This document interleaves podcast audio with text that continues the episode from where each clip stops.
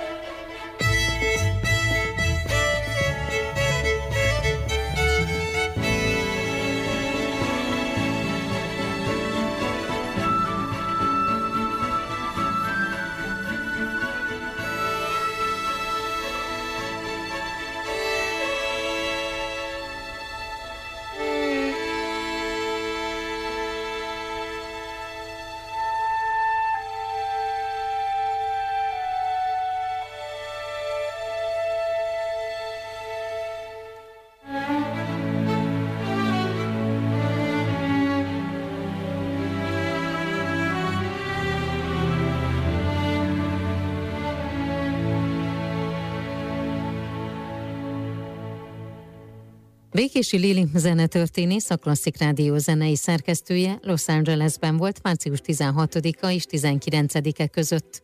A nemzetközi konferencián négy napon keresztül két párhuzamos panel futott közel 120 előadóval, Dél-Afrikától Csillén keresztül Európán át az Egyesült Királyságig és az Egyesült Államokig. Egy kis szakmai beszámolóval folytatjuk itt a Klasszik Rádió 92.1-en, a Klasszik Anekdotát rovatban. Erről beszélgetünk Békési Lilivel, a klasszik anekdoták rovatban folytassuk. Milyen visszajelzés érkezett neked az előadásod után? Abból a szempontból egy nagyon izgalmas kérdés, mert nagyon sok előítélettel találkoztam. Nekem pont az volt az előfeltevésem ezzel az utal kapcsolatban, hogy milyen izgalmas, hogy ennyiféle helyről jövünk. Ázsiából is ugyanúgy jöttek előadók, Csilléből, tehát tényleg a világ minden tájáról. És valahogy ez a kelet-közép-európa, főleg ugye minket a kelet-európa szekcióba raktak be, uh-huh. tehát ez alapból egy nagyon izgalmas dolog volt. Másrészt az is izgalmas dolog volt, hogy mennyire egyelőre nem tudnak rólunk semmit. Ez a mi hibánk is egyébként én úgy gondolom, mert hogy egyszerűen nem reprezentáljuk magunkat, én úgy gondolom kellőképpen. Tehát nem elég az, hogy kinyílt a világ, és hogy már minden elérhető az internet segítségével, nem. hanem nekünk is oda kell pozícionálni magunkat. Igen. Uh-huh. Tehát nekem, nekem az egyik ilyen legfurcsább megélésem az biztos, hogy ez volt. A másik pedig az, hogy egyrészt, hogy nem tudnak rólunk semmit, másrészt, hogy amit tudnak, azok nem feltétlenül mély információk. Tehát az egyik, és még még nem jártunk annyira rosszul, mint a Makedón előadó hölgy, aki felé az a kérdés hangzott el, hogy vajon Macedóniában a mai napon hozzáfér vajon mindenki az oktatáshoz? Szóval egy teljes káosz. Tehát én nem tudom, hogy mit gondolnak arról, hogy itt mi folyik, uh-huh. de erről én úgy gondolom, uh-huh. hogy mi is tehetünk. Uh-huh. És igenis föl kell állni, menni kell, külföldre is, hogyha nem fél évre, de akkor, akkor legalább egy hétre mindenképpen a saját szakmánkon belül is meg kell keresni azokat a pontokat, amikor egy kicsit kitekintünk, mert, uh-huh. mert valahogy kívülről teljesen más, hogy látunk rá arra, hogy itthon egyáltalán milyen kihívásokkal kell uh-huh. szembesülnünk, hogy mi az az irány, amibe mennünk kell. És a kutatásról beszélek, uh-huh. mert hogy az, hogy ennyire nem reprezentált ez az egész ilyen közép-kelet-európai uh-huh. blokk, az, az gyakorlatilag itt baromira visszajön. Elképesztő. Mi volt ez a koncert, hogy egy picit akkor most így a, a zenetörténet után, illetve a pozícionálás után és a szembesülés után erről is beszéljünk De egyébként egy igen, de, de erről én úgy gondolom, hogy mindenképpen hallani Aha. kell, mert ennek pont az az üzenete, hogy menni kell, csinálni kell, és előre kell nézni, uh-huh. mert máskülönben vannak olyan frankó előítéletek, amikkel ugye találkozik uh-huh. külföldön az ember, és nem érti, hogy miért van. Hát ezért is. Igen. Ezért is, én úgy hmm. gondolom. A koncert pedig, amit kérdeztél. Kicsit megpróbáltam belecsempészni ebbe az útba egy ilyen különlegességet is, ez, ez nem volt része a konferenciának, elmentem a Walt Disney koncerthallba, ami a Los Angeles Filharmonikusoknak a, az egyik fő előadói szintere. Ott Gustavo Dudamel egyébként a zenei igazgatós. Uh-huh. Én nagyon-nagyon kedvelem az ő munkásságát, ugye ő egy venezuelai uh-huh. karmester, és hihetetlenül, hihetetlenül jó kis zenéket rakott össze. Ő maga nem volt jelen a koncerten, de aki jelen volt, az John Adams, aki egy kortárs uh-huh. zeneszerző, azoknak, akik esetleg nem hallottak róla, ő egyébként Magyarországon is reprezentált valamennyire. Tehát ugye az ő műveit is játszák itthon. Egy pár éve én, hogyha jól tudom, akkor a Gyufárus lánynak a meséje volt, ami, ami elhangzott tőle a Zeneakadémia színpadán. Az ő művészete én úgy gondolom, hogy azért, ha nem is annyira masszív módon, de, de jelen van itthon, tehát tudnak róla, főleg a zeneszerzők. Uh-huh. John Adam zenéje egyébként pont azért is izgalmas szerintem, mert ő minimalista irányzatot visz, ugye erről is már beszélgettünk. Igen. Viszont magán a koncerten experimentálisabb művek is előadásra kerültek. Már is folytatjuk a beszélgetést Békési Lili Veronikával, a Klasszik Rádió zenei szerkesztőjével, zenetörténésszel.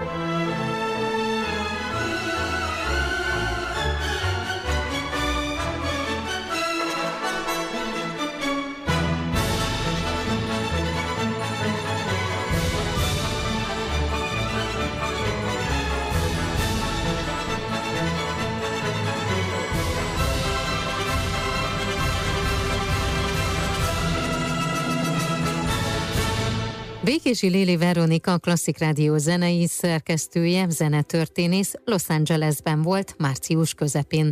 Részt vett egy szakmai konferencián, előadott ő is, illetve ha már ott volt, akkor ellátogatott egy kortárs zenei koncertre is. Ezzel folytatjuk a klasszik anekdoták rovatunkat. Négy kompozíció hangzott el kortárs szerzőktől. Az első kompozíció az Esapekka Salonennek a, a kompozíciója volt, ő már egy jó ideje Los Angelesben tevékenykedik egyébként, pont az elé filharmonikusoknak a kötelékében, és zeneszerzőként és előadó művészként is egyébként ugyanúgy aktív. Ő finn zeneszerző és karmester. Esapekka Salonentől az objet truvé, tehát a megtalált tárgyak. Ez egy olyan darab volt, amit egyébként ő a pandémia kellős közepén írt, pont amikor a legnagyobb lezárások voltak, ez egy 2020-as kompozíció. Ennek ugyan nem ez volt a bemutatója, tehát nem ez volt a premiere, de mindenképpen az egyik első elhangzások között tarthatjuk ezt számon, ez egy szóló hegedűre írt kompozíció, és elektronikát is használ. Uh-huh. Tehát feljátszott egy sávot az előadó, és akkor közben ez a hangsáv, ez a háttérben mozgott, és erre játszott rá maga az előadó művész, aki egyébként szintén fantasztikus volt. Teng Li volt, aki előadta ezt a hegedű szóló darabot. Ezt követően hangzott el Anthony Changnak a darabja. Ő egy amerikai zeneszerző, egy egészen fiatal zeneszerző, 1982-ben született. Viszont ez maga Parallel Play, tehát párhuzamos játékok, ez egy ősbemutató volt. Maga a darab az, az szintén egy ilyen kicsit a szociális térre reflektál, magára a szociális viszonyokra, és hogy egyáltalán az elmúlt pár évben ezek hogyan változtak. És ami még külön izgalmas volt számomra, az az, hogy a, a gyermekének a játékait is próbálta így valahogy így uh-huh. beemelni, és ők is, az ő darabjában is hallhatunk elektronikát, nagyon sokféle hangszert, tehát egy kamara együttesre írta ezt a kompozíciót, voltak ütősök, zongora, illetve elektronikus billentyűzet is, hárfa, többféle fúvós zenész, de hogy mindenkinek szóló részei voltak, nagyon fontos ez is. Marimba is volt például vibrafon, fuvola, oboa, klarinét, két kürt, ja és egy táj gong is még egy extra dimenziót adott ennek a darabnak. Nagyjából egy ilyen 15-20 perces volt maga a kompozíció, és, és azért kellett rá figyelni, kevésbé a minimalista irányzatot uh-huh. vitte inkább ezt a az experimentálisabb vonalat. Fogunk most valamelyikbe belehallgatni? Ezt a Pekka Szalonnennek a kompozíciójába tudunk belehallgatni. Uh-huh.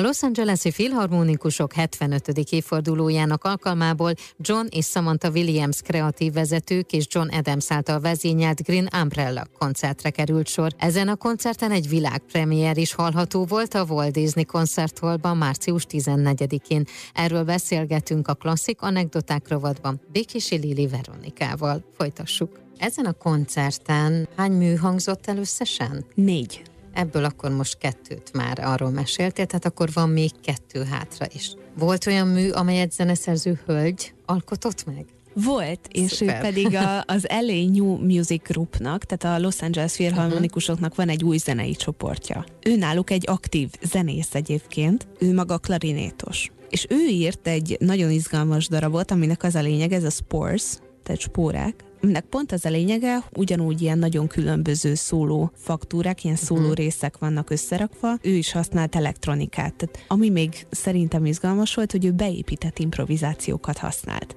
Tehát ami mondjuk elhangzik adott esetben, és erről John Adams egyébként mindig röviden így mesélt uh-huh. is, hogy egyébként mi történik magában a darabban minden egyes kompozíció előtt. És a Catherine Young is valahogy így ezzel játszott, hogy voltak bizonyos szakaszok, amik le voltak írva, és voltak olyan szakaszok, amikben zenekar zenészeinek egymásra kellett reflektálnia improvizatív módon. Adott esetben játszotta a hegedűs, és akkor erre kellett válaszolnia mondjuk a hárfásnak. Szóval így voltak ilyen interakciók, és, és egyébként ez valamilyen módon megfigyelhető volt. Uh-huh. Nem feltétlenül a dallamokban, hanem inkább ilyen effektusokban is. Tehát ilyen nagyon, nagyon máshogy gondolkodott, mint például az Anthony Chang. Mennyivel másabb náluk a kortárs zene, mint nálunk? Ez egy izgalmas kérdés. Én azt gondolom, abból a szempontból nem más, hogy próbálnak ők is minél izgalmasabb új utakat keresni. Én azt gondolom, hogy magyar zeneszerzők, akik, akik jelenleg aktívak, ők ugyanúgy világszínvonalúak. Uh-huh. Nekem egyébként ez az utazás, ez pont arra is nagyon, uh-huh. nagyon jó volt, hogy... Már is folytatjuk Békési Lili Veronikával a beszélgetést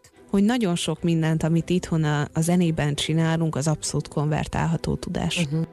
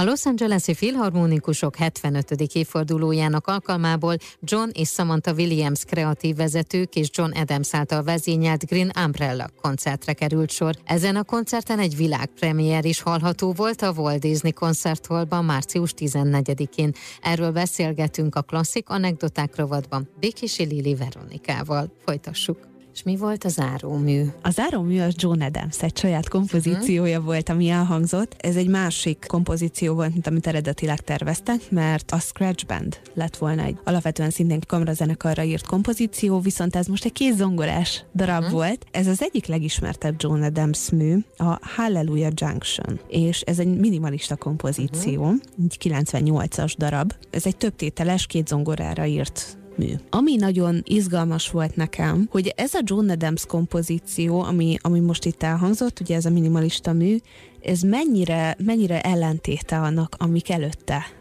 elhangoztak. Mert hogy valahogy, minthogyha ez a minimalizmus, ez egy kicsit mainstreamebb lenne, mint azok, amik előtte elhangoztak volna. Tehát, hogy ez, ez sokkal, sokkal fogyaszthatóbb. Itt most valahogy ezen a koncerten ez így nagyon érződött, hogy John Adams valahogy így kevésbé az innovatív oldalát uh-huh. mutatta meg, hanem inkább így valahogy, mint hogyha hagyta volna a fiatalabb kollégáit érvényesülni. Uh-huh. Ez volt az egyik benyomásom. A másik pedig az, hogy mindig, amikor bemutatta a zeneszerzőket, ugye kettő ott ült a közönség sorában, hát illetve vele együtt három, akkor mindig olyan jó indulatúan mutatta be a, a zeneszerzőket, uh-huh. hogy mindig valahogy így, így, így pozitív dolgokat mondott róluk, hogy mennyire izgalmas, amit csinálnak, és hogy ő is mennyire élvezi, hogy hogy eközben kísérletezhet, uh-huh. miközben az ő műveiket betanulja. Ez nekem egy nagyon-nagyon pozitív élmény volt. Lesz még ilyen az életedben, biztosan, ugye? Amikor... Én nagyon remélem.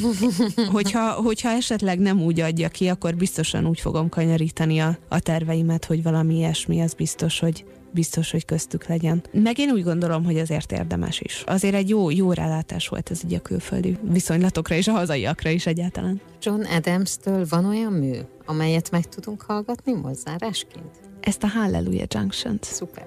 Egyébként ennek én nagyon-nagyon örülök, és így most neked is elárulom, illetve a hallgatóknak is, hogy kapszunk egy visszajelzést egyébként ah. az egyik eh, műsorunkra, hogy nagyon tetszik, egy zeneszerző írta egyébként, Jaj, hogy nagyon bátor, és nagyon tetszik neki, hogy modern zenét hallhat a klasszik rádióban. Úgyhogy hát ezen az úton megyünk tovább. Köszönöm szépen. Én is nagyon köszönöm.